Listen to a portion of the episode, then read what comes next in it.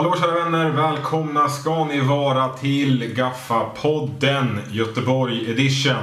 Jag heter Jonathan Eklund och jag kanske ska börja med att bara säga så här: sorry att det har dragit ut lite på tiden. Det har varit sommarlov och strul ungefär. Men nu så tänker vi att vi är igång igen och vi hoppas att det ska flyta på lite bättre. Jag är inte ensam här, jag har med mig Alex Pettersson. Tjingeling. Och Sara Karlsson. Hej hej. Så att det är folk som ni kanske har hört förut, om ni har lyssnat förut när vi har snackat, eller hur? För ni har varit med. Exakt. Jag har varit med alla avsnitt. Du har varit med alla avsnitt. Det är nästan en mini-eloge. Mm. Känner du dig som veteranen i gänget? Ja. Jag har lite svårt att se nu bara för att jag har ett puffskydd mitt i nyllet. Men ja. Hoppas att det blir bra. Det är ju lite nytt. Det är lite barnsjukdomar här nu. Ja, för att det kan vi berätta för folk. Att vi sitter ju för första gången på Gaffa-kontoret här i Göteborg. Precis. Vi, så att de här, det här att vi inte ser varandra eller huruvida det låter eller inte låter eller allting. Det är sånt vi märker med tiden. Men i övrigt känns det, känns det bekvämt att sitta här. Det känns lite luftigare, lite proffsigare på något sätt. Än att sitta i en sunkig lägenhet. Mm. Som har fallit innan. Om vi har lite flyt.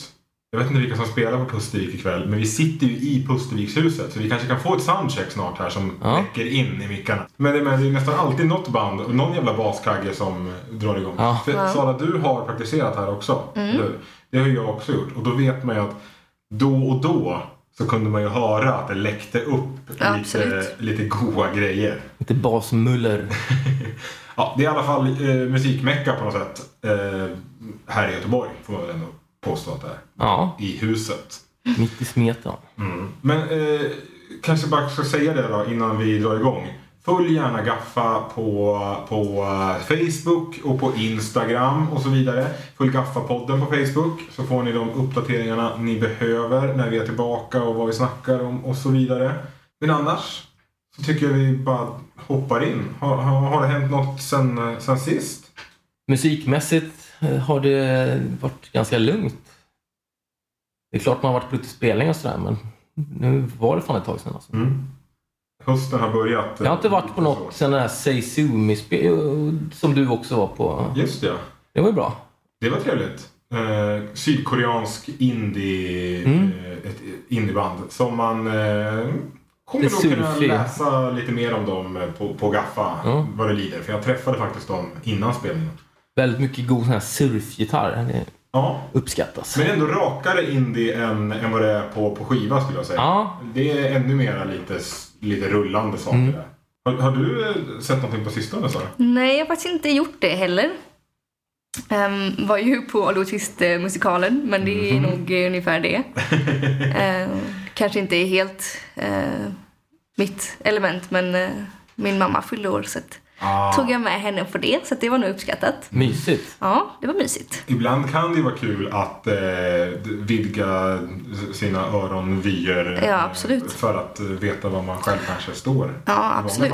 Jag är ju ett stort eh, Charles Dickens fans, men, eller fan, men eh, musikaler på svenska oh, kanske inte favoriten, men det var kul faktiskt, det var ja. mysigt. Du älskar musikaler på engelska, eller? Bättre i alla fall. Ah, okay. Men det är väl alltid, det handlar om översättningar. Alltså, det är väl... Ja, det handlar också om att de ska göra det lite modernt så. Ah. Det handlar ju framförallt vilken typ av musikaler. Det kan vara allt från den här paraplyen i, vad heter den? Den gamla franska klassikern. Och till Dancer in the Dark liksom. Så det kan ju vara, det finns ju en stor bredd ändå. Jo. Ja, så är det ju, så är det ju definitivt. Den här franska planen, då... Då, jag kommer inte ihåg vad den heter. Paraplyerna i bla bla någonting. Okay. Det är en, alltså det är en klassiker liksom. Ja. Men alla, med, alla repliker sjungs liksom hela filmen. Det är ju lite annorlunda mot Dancer in the Dark till exempel. Ja, men den är där, men Dancer in the Dark är väl inte uppsatt på på scen, är det? Ja, du menar så? Nej, ja, precis. Alltså, nej, det är så. Går man på musikal, musikal liksom på plats. Men jag tänker att det så kanske är samma... Man, det är ju ändå lite mer... Ja, det är klart. På sätt och vis är det konstigare i film att de mm. sjunger... För jag menar, det är konstigt att gå på teater, för varför pratar de så jävla jobbigt? Ja, varför sjunger de? Jo, men nu köper jag ju att jag är på ett ställe där de kommer bete sig på det här sättet. Sätter man på La La Land och upptäcker att det är världens sämsta musik i en halvdålig film, varför ska jag fortsätta lyssna slash titta? Mm. Det Nej, tycker precis. jag är knölöre. Sant, sant.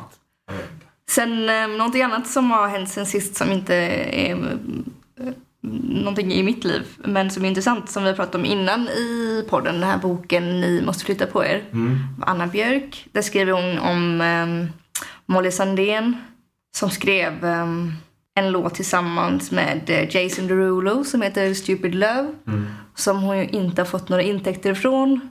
För att de hävdar att hon bara var där för att han ville ligga med henne. Ja, ja just det. Hemska grejer om att hon var någon form av fluffer. fluffer. Liksom. Ja, exakt. Bara, och var där för att ge nice stämning. Men eh, nu har hon äntligen fått rätt, så nu har hon fått upphovsrätt. Och hon har även fått ett pris för att hon har stått upp i detta. Ja. Så det var ju trevligt. Varför skulle man påstå något sånt? Ja, men för att man är en griskille som har makt. Och inte vill ge ifrån sig pengar. Och också har alla oh. bakom sig. Ja, oh, det är absolut. Tyvärr. Men det borde hända oftare då. Eller hända sådär ofta. Ja, men det är väl väldigt svårt att stå upp mot det, tänker jag. Ja, ja, eller jag antar att det kan väl vara svårt överlag om man ska så här, träffas i studion och skriva med folk man inte känner och, och så vidare. Mm. Och så ska man bestämma sig för hur mycket gjorde jag det här då? Ja. Är jag fem procent eller är jag tjugofem eller är jag... Mm. Eh, och det, det är klart, jag, har, jag är inte så påläst i just det här fallet eller, eller liksom så, men, men överlag så, an, så vill man ju tro i alla fall att man, man vill ju tro på någon sån här god, eh, inte vill jag någon så här, någon form av sed, att så här, så här fungerar det, att är man med och gör jo. det här och här så får man se så många procent och så vidare. Det är ju lurigt ja, alltså verkligen. Sånt där när det är så många som många kockar liksom. Ja, mm. men här kändes det väl ändå lite grann som att det det nog det kändes ju som att det var rövigt beteende och ett sätt att ja, komma undan. Mm. Hade man nu menat på att hon inte hade bidragit med någonting, då hade man ju bara kunnat hävda det utan att säga... Ja, exakt, att hon var där. Eh, sen borde man väl känna det själv om man, fan, jag har ju inte gjort ett skit. Det är klart ni ska... Lite oh. så tänker jag också, att är man med och så är man i studion och sen så kommer låten och sen är det mm. ingenting av mina idéer kvar här. Det finns inte ens en, ett, ett ackordbyte som är, som är mitt. Mm. Då spelar det väl fan ingen roll om man var i rummet. Men det står inga procentsatser och så eller? Hur... Nej. Jag vet faktiskt inte alls hur, hur det där funkar eller hur öppet det är när man får... rätt och inte rätt. Eller jag vet inte heller hur många det var som, om det bara var han som hade alla rättigheter eller om det var sju personer plus då Molly eller ja, det antar jag att det hänger ju inte massa sånt här. Men det var väl eh, schysst att, att, det, att de får lite upprättelse nu i, i efterhand. Mm.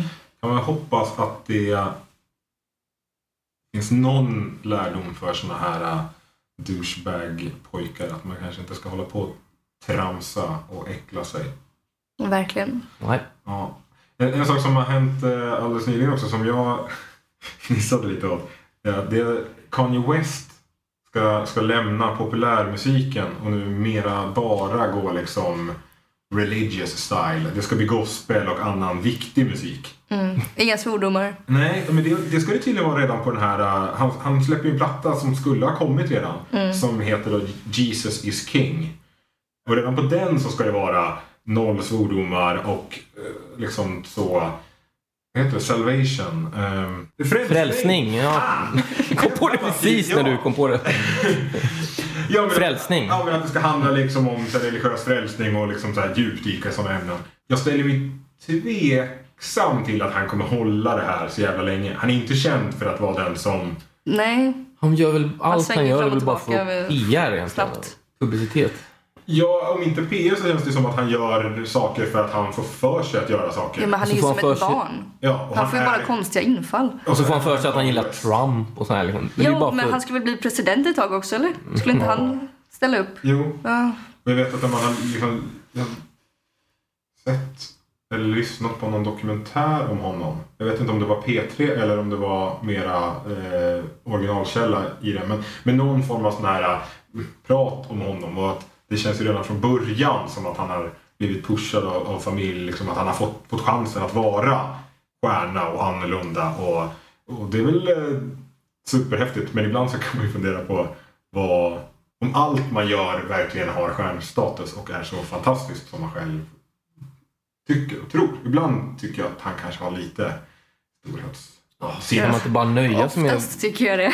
Man inte bara nöja som är bara en begåvad musiker som man uppenbarligen ändå är liksom. Ja. Det räck, borde räcka tillräckligt långt tycker ja. man ju. Ja, men och jag vet inte så här, det är väl helt fint att göra en gospelplatta eller att eh, utforska religiös musik eller vad han nu är i livet. Men det är så roligt då att han det ska ju för sig, det, det, det, det är inte någon intervju utan det är tydligen i samband med en av de här uppspelningarna av plattan som man har hävdat att han inte ska göra liksom populär musik utan att han ska köra gospel. Så att, jag vet inte hur mycket man ska lita på den källan.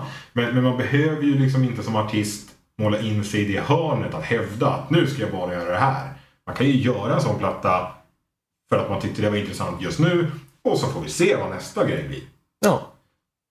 Men jag brukar ju hävda att min favoritgenre på musik är Johnny Cash sjunger om Jesus. Så att jag tänker att det här kanske kan bli min nya favoritmusik om Kanye West sjunger om Jesus. Alltså ja. jag är inte så mycket för liksom väckelsemusik eller liksom den typen av egentligen. Men just Johnny Cash sjunger om Jesus. Men jag hoppas lite grann på att det är många låtar om, om hur förträfflig Jesus var. Det är lite mär- det, det, det känns som att du har lite äh, sarkasm när du säger nej, men nej, du, du menar verkligen nej, det. Nej, jag ja. älskar när Johnny Cash sjunger om, äh, om Jesus. Mm. Men sen är det ganska stor skillnad på Johnny Cash och Kanye West. Om du frågar Kanye tror jag att han håller med. Ja, de har ju helt, det är olika tilltal och olika typ av musik. Ja. Men då ska jag säga att jag egentligen inte är så förtjust i varken country eller folkmusik. Nej. Och jag är mer förtjust i hiphop. Så att chansen att jag kommer gilla hans take på Jesus musik är egentligen större. Men just Johnny Cash känns som att det är många som inte riktigt lyssnar på countrymusik egentligen som tycker att han är ganska bra. Ja, men det hänger ju ganska mm. mycket ihop med de här sena skivorna när han mm. gör Hurt och mm. ja, just det. Eh, jo, Personal absolut. Jesus och sådär som fick liksom en eh, han, han blomstrade ju en gång till och nådde lite fler. Tack vare Rick mig. Rubin va? Var det Rick Rubin? Ja, det var ja. en sån eh, det var det. demongubbe. Ja, för det var ganska många, vet du om Man Comes Around-plattan här, va? Nej. Den heter något så här. Och så finns det typ sju olika sådana skivor där han sjunger Bridge of a Troubled Water. Ja. Det är mysigt. Det är mysigt. Skulle jag påstå. Ja, men det om det. För att man kan inte prata om Kanye West hela dagarna, kanske. Eller? Ja, det ska gudarna veta. Han tycker nog det. Han tycker det. Ja, vi kanske ska eh, röra oss eh, vidare och eh, tänka på lite grejer. Sara, har du tänkt på något på sistone? Ja, jag såg ju den här filmen Call Me By Your Name. Det var länge du på den. Jag får det rätt där. Ja. Eh, Call Me By Your Name heter den. Mm. Eh, en väldigt bra film. Mest Men... känd för en... En ex- märklig sexscen med en, en frukt. Ja. Ah, det det, det behöver vi inte det, prata om nu. Den är väldigt oklar. Ja. Den är speciell. Mm. Um, Alex har inte sett filmen. Nej, Nej vad spännande. För att Alex gjorde väldigt roliga ögonblicksrörelser. Ja, det involverar en persika. Ja, okej. Okay. Ja. Mm. Men för övrigt så har den en väldigt bra soundtrack. Man kommer att tänka lite på det här. Hur ett soundtrack verkligen kan lyfta en film. Och också att ibland har jag verkligen hittat låtar på grund av en film mm. eller hittat en film på grund av att jag har lyssnat på soundtracket. Mm. Um, några andra exempel är ju The Fault in Our Stars som jag tycker är väldigt bra soundtrack med Kodaline, Birdy och Lykke Lee sånt och också uh, five hundred Days of Summer som hade det där The Smiths soundtracket. Indie. Ja, det var riktigt indie. Exakt, Regina Spektor. Det är också en klassiker. Ja, Mår den här Tron-filmen som kom, den här nya Tron-filmen som kom för tio år sedan. Daft Punk och, som gjorde någon remixad version av soundtracket som var, var det inte så att en del jävla feta bangers på. Var ganska dålig, men det soundtracket fick ganska Jag bra. såg den aldrig faktiskt, men jag lyssnade väldigt mycket på soundtracket. Ja. Call, you, Call Me By Your Name har ju för övrigt um, mycket Sufjan Stevens då. Ja. Men vad var det i det liksom som... som Som du gillade, alltså just det här soundtracket. Ja, sen ser ju filmen väldigt bra ja. också. Ja, men Sufjan Stevens är ju det som är, är, gör det. Ja, det är den här Spotify-artisten. vad jag kallar det. Att det är något jag känner igen från Spotify, men, men jag vet inte vad det är. Mm, slutscenen, väldigt känslosam. Ja, ja. Mm. Men apropå Sufjan Stevens, så är väl för min del så är ju han väldigt mycket For the Windows of Paradise in the...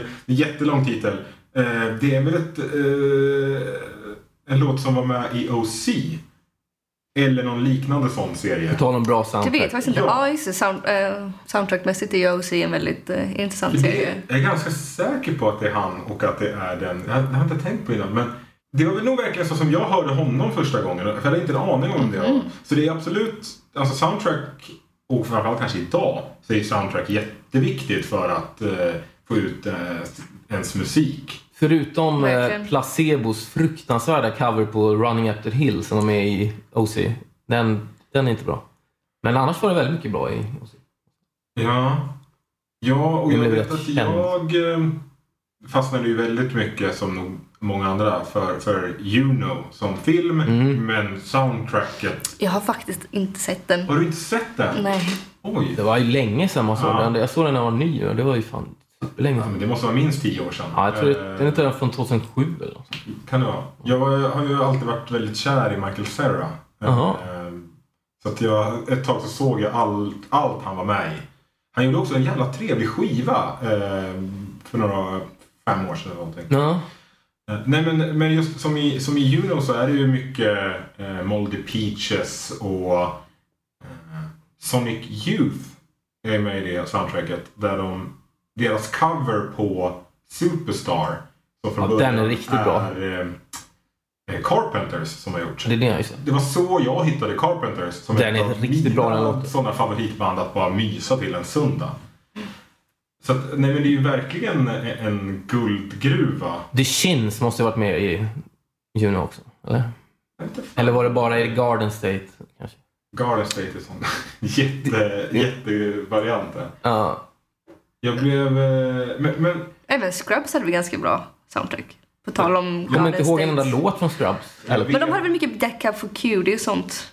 Du pratar inte om O C nu alltså? Nej, jag hade dem också. Nej, men jag vet att Joshua Radin slog igenom. Ja, just det. Ja. Jag vet att Zach Braff liksom var någon form av... Men Death Cab for Cutie måste ju slått igenom via O C. Mer eller mindre. Ja, det är mycket möjligt. Mycket möjligt. Så mycket som han tjat, han sett Cohen tjatade om. Ja, men varje det med en annan ja, publik. Ja. Inte annat. Det var liksom alltså... som att det var spons. Det var som att det var smygreklam liksom. Måste, produktplacering för ett band. Sånt måste nästan ju hänga ihop med att den som gör serien själv är väldigt nere i... Eller väldigt bra kompis med någon i bandet. Ja. Nej, men jag... Du pratade om The Fault in Our Stars. Mm. Nu tänkte jag på en annan sån här ungdomsriktad film. För det är, en, det är lite så åt ungdomshållet, va? Exakt. Jag tänker på den som eh, en tjej som har någon form av cancer eller dylikt. Eh, förr eller senare exploderar jag heter den på svenska, tror jag. Den, den gjordes en filmatisering för något år sedan. Eh, apropå det här med... med författare som har fastnat för musik. För han... Mm. Undrar om inte det är samma författare till både de till är, böckerna som de är baserade på. Men i alla fall så har den författaren... John Green? Ja, det kan vara John Green. Det är inte helt omöjligt. Det är den typen av författare. Ja. Jag gillar inte att googla den här podden. Det, Nej, det uppskattar jag. jag. Det uppskattar jag. Vi sitter och killgissar. Exakt. Nej, men, men det är roligt att han, han var väldigt förtjust i Afasi och Filthy. Gamla... Ja, men de är med på så The Fault in är... Our Stars, vet jag. Men är det The Fault in Our Stars då? Jag trodde att de var... är med på det soundtracket i alla fall. Okej, då är det jag som tog fel på filmen här. Då är det The Fault in Our Stars mm. som de är med. Men det är så roligt att, att en svensk gammal hiphop-duo från tidigt noll noll-tal är väl ungefär dyker upp i en amerikansk producerad ungdomsfilm när de är i Holland hos någon märklig professor, doktor Tjossan. Ja. Super, super konstigt att höra Afasi och Filthy helt plötsligt där. På tal om konstigt så tycker jag Jalla Jalla är ett roligt exempel. För att jag kommer ihåg att det var med Refused-låtar med som mm. var, det kändes så himla konstigt när de var med i den filmen. Det här inte jag något minne och jag såg Jalla Jalla för inte så länge sedan. Men det är det... det är när de springer omkring där ah. och de gömmer sig i någon buske och håller på. Kommer det en massa Refused-låtar. En annan sån ungdomsfilm som bra soundtrack är Love, Simon som jag faktiskt inte har sett men jag har lyssnat på soundtracket. Ja, för det känner jag nog inte ens igen filmtitel ja, på. Det är, någon, det är samma skådespelare som är med i The Fault in Our Stars. Ah, okay. Gick du på den I M D B och så kollar du så här, vad har den här skådespelaren gjort mer? Och så nej, det är, han är inte någon av mina favoriter. Nej. Kan jag inte säga. Men föredrar ni liksom ett soundtrack som har bra egenkomponerad musik, som till exempel Blade Runner? Eller föredrar ni liksom en film som Drive eller Lost in Translation som har liksom bara egentligen handplockat en massa ja, båtar? Alltså, men det beror ju lite på hur, det, hur bra det passar in. Ja. Ja. Jag tycker det känns lite mäktigare när det ändå är egenkomponerad musik. Det känns lite slappare att bara ta in en massa låtar. Jo, fast det hänger nog lite grann som sagt alltså, så här, hur, hur man har plockat. Absolut. Låtarna. För att ibland så kan det ju kännas som att man har vet, man har valt i det A-rotationlistan och så bara kastat in random kända, oj det var Chris Isaac igen. Det var mm. ju spännande. Men däremot om man faktiskt hittar de här artisterna som ja, men som är kanske helt nya eller som ja, men en större publik inte har jättekoll på. Det kan ju ändå bli ganska mäktigt. Framförallt kan jag känna så lite grann när jag råkar gilla en artist sen innan och tänkt så här, den här borde ju fler höra. Gaffa-podden görs i samarbete med Sveriges största a-kassa, Akademikernas a-kassa. Akademikernas är som namnet antyder a-kassan för alla akademiker. Eller för att tala klarspråk, alla som redan tagit minst hundraåttio högskolepoäng. Eller för den som just nu kämpar för att ta de där hundraåttio högskolepoängen. Det som är fiffigt med Akademikernas är att ditt yrke inte spelar någon roll. Du kan byta från att vara, säg, kulturjournalist till att bli lokförare eller egenföretagare utan att behöva byta a-kassa. Varför då? Jo, för att utbildning är det som styr. Det kostar bara hundratio kronor i månaden att vara medlem i Akademikernas och för den lilla slanten så försäkrar du alltså din inkomst. Vill ni veta mer om Akademikernas a-kassa? Gå in på akademikernas a kassa punkt se och hörni, blir ni medlemmar, skriv gärna eh, att ni har hört om Akademikernas här i Gaffa-podden. Tack för samarbetet Akademikernas a-kassa. Det finns en Netflix-serie som heter typ The Russian Doll kanske? Ja just det, ja, just det, det den är så. Hon återupplever samma, samma dag. Mm. Mm. I det soundtracket, eller den ljudlägget, det är väl inte ett soundtrack på det sättet som på film. Men då är både John Maus och Annika med, som är två av mina här, mm. favoritartister. Och sånt kan vi så, så här, fascinerade över. Alltså de är inte supersmå någon av dem, men jag tycker ändå att det är väldigt roligt när sånt dyker upp i eh... Absolut, ja. Jag tycker, jag tycker det är jävligt kul med såna här filmer också som är lite mer lågbudget. När man hör att de hade velat ha en, en mer dyr musiklicens, men så är det liksom bara någon generisk rocklåt när de åker någon bil eller något och så bara, menar du när du kollar ah, på hade de inte råd med när, när man kollar på The Bachelor och de av någon anledning använder så här Epidemic Sound musik som bara oj, här skulle det varit en Taylor Swift-låt men det är bara en Taylor Swift-låt. Mm, na, nej det vet jag inte, men det är många filmer man hör, det behöver inte vara så jättesmå filmer men mm. man känner att de bara, okej okay, här valde vi att spara in lite, vi orkar inte köpa loss riktiga låtar liksom. Nej, det, det är klart det kostar. Men sen kan det ju vara så som fucking Omo och Broder Daniel mm. att, att det var nog inte så himla dyrt. Men sen nej, så precis. Bara exploderade det. Det är ju smartaste, man, att när man har den här fingertoppskänslan liksom. Mm. Ja, och som sagt, det är väl, vi var inne på Zach Braff både med Garden State och med, med Scrubs. Man kan väl säkerligen tycka vad man vill om både filmer och serier och om det är bra eller dålig musik. Men han var väldigt bra på att plocka ja. ihop eh, nytt och lite halvt okänt och lite sådär. Eh, och, och, och som sagt, jag menar, Joshua Radin kommer väl fan till Sverige varje år fortfarande och spelar sina låtar. Så att han har ju blivit var glad. Man glömmer ju bort det gamla, gamla Garden State det faktiskt. Ja. Då var inte det Kins och de här så jävla stora liksom. Nej.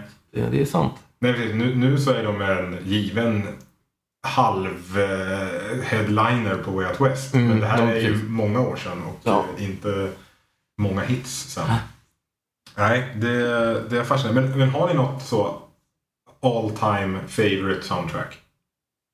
Wild Wild West med Will Smith. Okay. Nej, nej, jag har inte ens sett den. Nej, det skiftar nog faktiskt. Ja. Det är ju, Blade Runner är ju sån här klassiker. Alltså, det är svårt att... Men det är inga låtar egentligen. Det är mer atmosfär. ambiens musik, ambient musik. Nu ska jag säga en sak som inte får upprepas utanför det här rummet. Men eh, Eddie Wedders soundtrack till eh, vad fan heter filmen när han gl- går rakt ut i, i, i skogen och inte kommer tillbaka? Det här låter bekant. Det är inte Nej, Eddie Vedder som går rätt ut i skogen utan det är... Nej, det är inte Eddie Vedder. Det är en sann historia om, om en kille som traskar rakt ut i Alaska. Ha, Into the Wild. Into the Wild. Åh, jag hatar ah. den filmen. Jag tycker att det är en, jag tycker att det är en bra film. Förlåt. Eller hata, men jag tycker men den, gillar inte den. Men just soundtracket är också äh, väldigt mycket bra musik. Och då är jag inget Eddie Vedder-fan. Så att, äh, Nej. berättar ni inte för någon. Nej, jag tycker det är värre att gilla filmen. Nej, jag, jag, jag ska hata inte det, men, men jag tycker den var lite större. Ja. Hamsnubben var lite större. Jag har en bok om, en biografi om honom också, så att, mm. jag ber om ursäkt för det. Ja, ett ämne avklarat. I, jag, tänkt, jag har också tänkt lite. Mm. Får jag tänka vidare? Ja. Mm. Ja, men vad men jag, apropå en nyhet som, som dök upp här alldeles nyligen. Josefin Little Ginder har ju, sa ju lite hejdå med senaste plattan till någonting nytt och så visste man inte vad det var. Nu har hon berättat att hon har signat ett bokkontrakt på eh, skön litterär bok. Vilket gjorde att jag började tänka på musiker som skriver skön litterär. Ganska många har ju skrivit eh, olika typer av biografier. Mm. Eh, och ganska många upptäcker man när man börjar fundera och googla lite har skrivit barnböcker. Det är liksom allt från Madonna till Eva Dahlgren, ja, you name it. Alltså så här barnbok, där kan man casha in. Och det känns lite grann som att det går här, det gäller skådisar och det gäller random tv-personlighet och allting. Men jag hittade en barnbok som, som var jävligt festlig. Eh, Pete Wentz i, i Fall Out Boy mm-hmm. har skrivit barnboken The Boy with a Thorn in His Side. Gammal smittslåt. Gammal smittslåt, absolut. Men det verkar vara en riktig jävla emo-barnbok. För den ska till en början... Det kanske jag tänker mig av Pete Wentz. Ja, precis. Det känns ju helt rimligt. Men den ska till en början... This is not the kind of boy who deserves a story. He's not the kind of boy who deserves to be remembered. He's not the kind of boy who has a name. Vilken jävla unge ska läsa det här utan att få mardrömmar? Det låter så jävla ledsamt. Det är så här, färgar man håret på ungen på en gång och så bara, här har du snedluggen. Jag vet inte. Alltså, jag skulle aldrig köpa den till mina så här, syskonbarn. Mm. Och det beror lite på att jag hatar Fallout Boy. Men ja. Men sen så är, var jag tvungen att gråda ner mig lite mer. Så jag har googlade runt och har, har liksom en lista på topp sex, äh, inte barnböcker, topp sex skönlitterära böcker skrivna av musiker som jag tycker är roliga, konstiga, fascinerande eller någonting annat. Superklatschig listtitel. Absolut. Är ni pepp? Jajamän. Mm. På plats sex. Bruce Dickinson. The Adventure of Lord Iffy Road Race. Det ska tydligen handla alltså Bruce Dickinson från Iron Maiden. Den ska tydligen handla om den här boken om någon så här aristokrat med fallfärdigt hem som för att tjäna pengar bjuder in sina gamla polare att, att skjuta ripa typ. Eh, den skrevs på hotellrum nittonhundraåttiosju under turnerande i typ Japan. Eh, Man hade ju nästan kunnat förvänta sig att han skulle skriva en bok som handlade om något med flyg, flygning eller ja, något som en pilot. Har ju ganska många strängar på sin lyra men, mm. men nej, det var någon form av aristokrati som, som föll honom på läppen. trettio tusen ex försvann direkt i princip. Ja. Eh, men jag ska tydligen vara helt bedrövlig. Jag är inte jätte Jag är inte jätte, jätteförvånad. Plats fem. Hilary Duff med boken Elixir. Mm. Eh, hon är, var ju barnskådis med hela eh, jag höll på att säga Hannah Montana, det hette det inte. Det hette Herr Maguire, Lizzie Maguire. Lizzie Maguire, ja. Och sen blev hon ju lite popstjärna. Och sen så skrev hon Eh, tillsammans med en co-writer den här Elixir som handlar om en fotograf som efter eh, hennes pappas försvinnande så börjar hon se märkliga skuggor på alla bilder som hon fotar. Wow, wow. Det här tyder på spännande också, så att jag, alltså, det här lär det lät inte helt ospännande då. Nej, jag tror att den riktar sig lite mot så här unga vuxna och så, ja, Twilight-generationen. Riktig bestseller tydligen. Men ja. det, jag tänker att det har lite med Hilary Duff. När kom no. den? Alltså, jag tror Jag ska inte säga för mycket här, men jag, runt tjugohundrafem tjugosju mm. någonstans. Jag menar det, för jag tror inte att unga vuxna idag har så bra koll på Hillary Duff. Nej, så att det här var när hon fortfarande var ung vuxen eh, själv. Mm. Något sånt. Plats fyra, Courtney Love, eh, Prins, Princess I. Den största anledningen till att den här boken hamnade på min lista, det är för att det är manga. Jaha. Jag hade ingen aning om att Courtney Love var ett manga-fan. Uh, och boken handlar tydligen om den här Princess Ai som på något sätt har uh, f- liksom försvunnit från sitt hem, landet Ai, till liksom vår värld med, och så vet hon inte hur hon ska komma tillbaka, men så upptäcker hon att hon kan sjunga och lite sånt. Men har hon tecknat då? Allting? Nej, alltså jag tror att storyn är hennes, och okay. Sen har hon uh, jobbat med uh, japanska tecknare. Det är också så här tre volymer eller någonting, så mm. det verkar ha funkat rätt så bra den också. Plats tre, den, kanske, den som jag nog blev mest förvånad över, eh, Gerard Way. Eh, Gerard Way. Ja, det är Umbrella Academy. Ja! Det har blivit en Netflix-serie nu. Ja! De har jag faktiskt läst. Ah, hade du koll? Här är ingen mm. aning. För jag har sett eh, The Umbrella Academy är en Netflix-serie, numera en Netflix-serie också med mm. Ellen Page. Vi pratade om Juno tidigare. Eh, men från början så är det en serieroman som han har skapat. Mm, det är flera stycken ja. serieböcker. Ja. Så de, de läste jag när de kom, när man var i... Säg nu hur gammal du var, när du var tjugotvå. När det var emo-piken där. Ja. Men var det bra? Jag tyckte det. Ja. Det var kanske inte riktigt serieböcker, det var kanske inte riktigt min eh, toppgenre. Så. Men eh, absolut, de var inte kände du tvång att läsa dem på P G A och han? Ja, jag hade ju inte gjort det annars. Nej. Nej, det var nog att man var ett My Chemical Romance-fan. Ja. Absolut. Men jag har däremot inte sett serien nu. Det var kul. Vad, vad tycker serien. du om den? Ja, men jag tycker att den var... Det är ju så här superhjälteaktigt liksom. Det, är ju, det handlar ju om ett gäng barn som typ adopteras av en märklig gubbe. Mm. Och så besitter de olika krafter och ja, jära jära. Det var underhållning, kan jag väl säga. Inte det bästa, bästa jag sett, men helt okej. Okay. Det var den, nog den som jag blev allra mest förvånad över eh, på den här listan. Men då hade du superkoll. Hade du koll på det, Alex? Jag hörde inte ens vad ni sa där. Gerard Way. Alltså My Chemical Romance frontkille. Jaha, okej. Okay. Ja, mm. Nej, men du, du låter inte som att du har läst den här serien. Nej, nej, nej. Jag har sett Netflix-serien. Jag har inte ens hört bandet nästan. Jag har hört en låt. Aj, aj, aj. Jag får hålla tillbaka, Sara här. Jag är mer för gam- gammelemo, vet du. Ja. Plats två på listan. Paul McCartney, High in the Clouds. Det här förutsätter jag att det finns säkert jättemånga som har jättekoll på Paul McCartney och vad han har skrivit för jävla böcker. Jag hade det inte. Men jag fnissade ganska gott åt att den här boken... Det ska handla om en ekorre som ser sin mamma mördas av en bulldozer och som sen bestämmer sig för att leta efter en värld utan mänsklig påverkan. Alltså det låter som Bambi möter den vilda flykten. Ja. Jag förstår liksom inte... Det känns som en så jävla trött historia. Nej, ska jag ha den då? Ja, jag vet inte. Fråga mig inte. Jag tror... Det är sent. Alltså det, det här är inte så länge sedan. Nej, okay. Jag såg en artikel om att man snackade om att den skulle filmatiseras eller någonting. Det var han och två andra gubbar.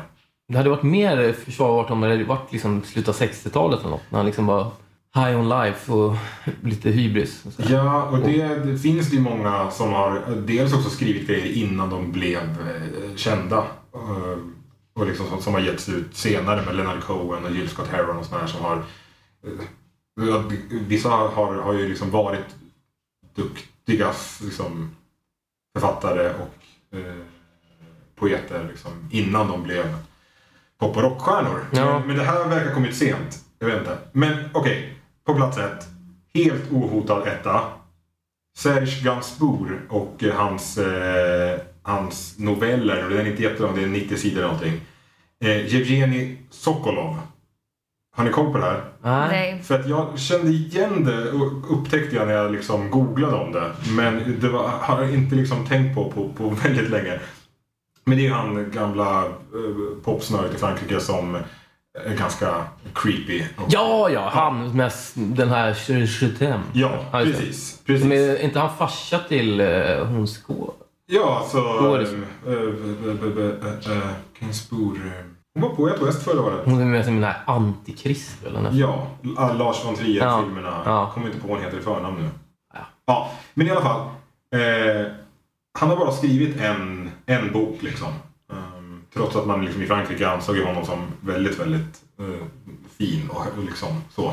Men det var nästan mer roligt att han bara ja. hade skrivit en bok. Ja, men det kommer konstiga saker här. För vad tänker man då? Han har skrivit en bok, det måste ju vara mm. något jädra häftigt. Okej, okay. Boken handlar om en konstnär som gör konst med hjälp av sina pruttar. Men va? Mm. Mm. Och då tänker ni så här, uh, uh, uh, trams. Eh, då kan jag berätta det att Gainsbourg på, även har spelat in en låt med samma namn som Alex kommer klippa in. Nej. Här, jo, du kommer klippa in. Du kommer klippa in. För, jo då, han har samplat pruttar i den låten. Nej, men sluta. Oj, oj, oj. Det är svårt att inte. Var det här på sjuttiotalet typ? Eller, eller, eh, när var han aktuell? Tidigare, sextio? Han är väl sextio sjuttio där någonstans. Ja. Jag har inte eh, årtal i huvudet. Men det är, det är svårt idag att som musiker skriva en bok som, är, som kommer toppa det här för mig. Jag vet inte vad Lykke Lee ska hitta på för att jag ska tycka att hennes bok är, är roligare, tramsigare, konstigare historia än en pruttkonstnär i bokform som sen blir ljud. På tal om Lykke Lee så hörde jag henne i den här, Sveriges Radio har gjort en kopia på den här podcasten som du rekommenderade. Som Exploder, ja. Ja, och sen den svenska varianten. Processen. Ja, och så nu är det ytterligare då en kopia på den. Ja. Som Lykke Lee var med i senast oss. Men det var rätt bra liksom. Mm. Men, ja. Kom på något eget, känner jag också. Ja, jag köper det. Vi får se om, om hon och sin sida kommer på något mer eget när hon debuterar i skönlitterär form. Mm. Mm. Förhoppningsvis. Yes, vi ska tipsa lite om musik också, tänker jag. Sara, har du något du vill tipsa om? Of Mice and Men. Inte att blanda upp med isländska Of Monsters and Men. De släppte ett nytt album i fredags, mm. Earth and Sky. Det kan jag rekommendera, lite amerikansk metalcore.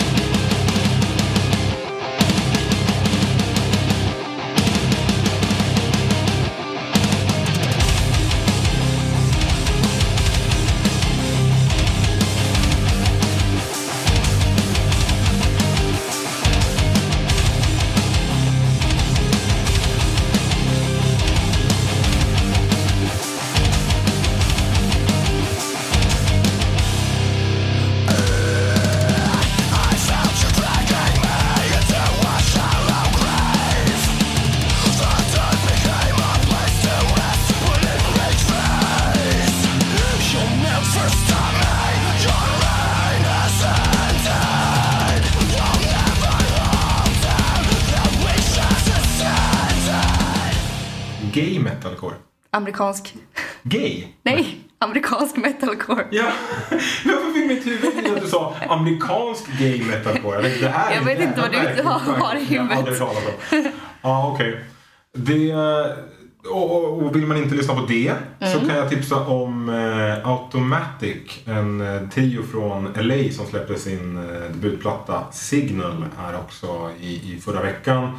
Det är lite... Eh, postpunk fast inte eh, sådär deppigt och brittiskt utan lite mera eh, tyskt faktiskt, lite eh, mera nästan åt krauthållet. Jag tycker att det är svinbra, påminner mig om Malaria eh, som jag gillar. Det låter ju. Och eh, duon Judaskyssen, eh, de var med i gamla bandet Icons som släpptes mm. på Service för ah, tio femton år sedan. Eh, och så nu har de en duo som heter Judaskyssen som de släppte också sin debutplatta. Superfin, eh, elektronisk, vemodig, god historia på svenska. Vinter, vår, du finns hos mig, himmelblå. Du finns hos mig, nyårsnatt, blåa ljus, tankar grå, i höga hus.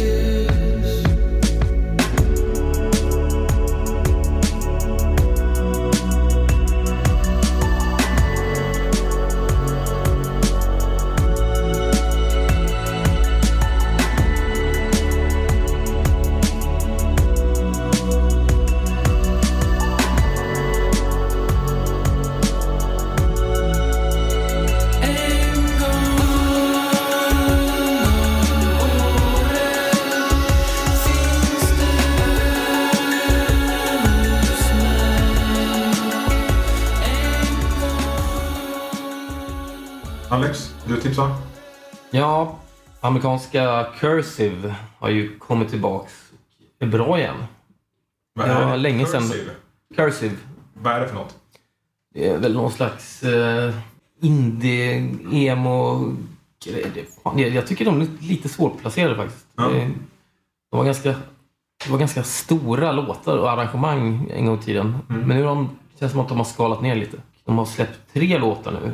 Det verkar vara en ny modell här, att man släpper singlar och singlar och sen det kort tills det är ett album. Typ. Mm. Mm. Mm. Även i liksom indie-kretsar, för det är, mm. man känner ju igen det från alltså, alla sådana här spelningar, om det är Sara Larsson eller om det är... Eh, inte vet jag. Ah, ja. Justin Bieber. Men sådana har ju... De har jobbat så, så länge kanske. Ja, då. Men det är väl liksom som man gör. Mm, okay. Men eh, det kanske har kommit till indie-svängen också. Jag såg Dive hade gjort samma sak. De har släppt tre singlar ja. ganska kort tid och sen mm. nu kommer albumet. Men det är låten Barricades framförallt som jag rekommenderar då.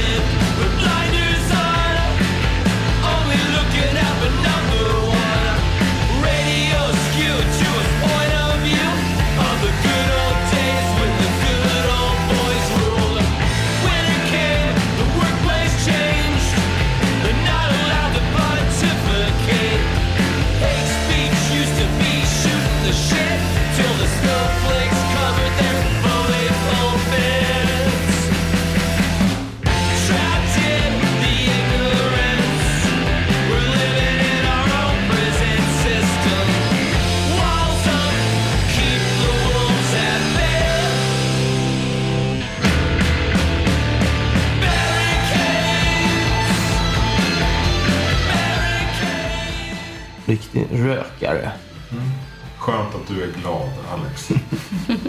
Och om vi kikar lite framöver, vi, vi sa att vi kanske inte har sett så supermycket på sistone. Har ni tänkt att ni ska se någonting eller vill ni tipsa om någonting? Du börjar dra ihop sig till Drab Majesty, va? Som... Och eh, kollidera med en annan spelning. Ja, det är ju sjukt att i Göteborg spelar Drab Majesty samma dag som Agent Sidegrinder. Ja. Eh, det är liksom... Två syntspelningar eh, sjuttonde oktober. Eh. Och så är det typ tvåhundra meter mellan ställen. Ja, det är oklart får man ja. väl säga. Men då får man välja. Antingen Drab Majesty på Musikens hus eller Agents Highrider på Oceanen. Mm. Vilket datum? artonde? sjuttonde. sjuttonde. Det är en torsdag. Det är en torsdag konstigt nog. Eh, ja, just det. Precis. Om man vill redan i helgen... Eh, musika sig, så kan man nere i Malmö, så tipsar jag om Adrian Recordings tjugoårsfest. De bjuder på ett jävla startfält, alltså bland, typ det mesta ungefär som, som har släppts sedan. Det är verkligen så Alice Boman och This Head och Björns Vänner och till och med M F M B, de har inte spelat på en sex sju år tror jag, eh, Ra och så vidare. Det tror jag kommer bli ett eh, jävla galej. Det, hade jag varit i Malmö hade jag definitivt hängt där. Som ett bra partaj. Mm. Sara, vill du tipsa? Du behöver inte. Nej, jag tror faktiskt inte att jag har någonting direkt. Nej. Där, nej. Då säger Sara Oliver Twist, musikalen. Ja. Nej, men vad säger ni? Ska vi tacka för oss? Ja, men det blir väl bra. Ja. Mm. Och sen så tänker vi att vi kommer höras lite... snarare igen. Ja, nu funkar det ju rent tekniskt här i alla fall. Det känns ju gött. Ja, så att eh, vi ses kanske, men vi hörs snart. Ja. Eh, tack till Akademikernas A-kassa för att ni är med och eh, hänger med oss. Och eh, puss och kram, så hörs vi. Hej, hej. Hej då.